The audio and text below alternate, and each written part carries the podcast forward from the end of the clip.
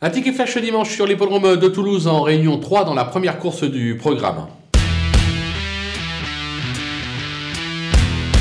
Difficile, voire impossible de jouer contre le numéro 12 Furioso Akira dans cette épreuve. Le cheval euh, traverse une superbe passe actuellement. Ses euh, cinq dernières tentatives, deux victoires, trois accessites, deux victoires à l'attelé euh, dernièrement. L'engagement est favorable, même si le cheval doit rendre 25 mètres. Je pense qu'une nouvelle fois, il ne sera pas battu, raison pour laquelle on va simplement le jouer gagnant.